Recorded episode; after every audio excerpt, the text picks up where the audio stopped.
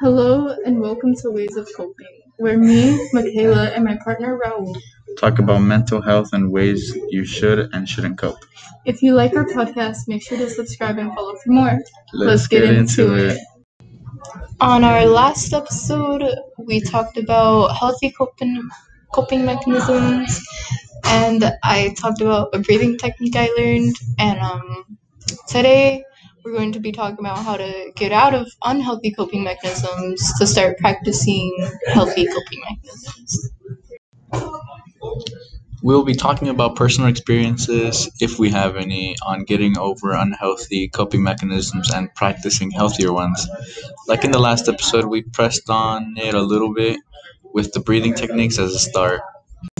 One example is when I was taking out my um, anger and stress out on people around me. And I did it frequently, but then I learned to talk it out with people I trust. And that's when my brother taught me the breathing technique.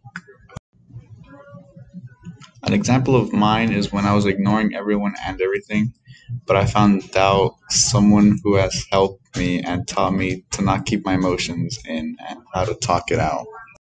I also found someone to talk out my problems with, which has helped a lot. But I think we have run out of time for today. We are so glad you could join us today, and we hope to see you again. Good morning, and in case I don't see you, Good, afternoon, good evening, and good night.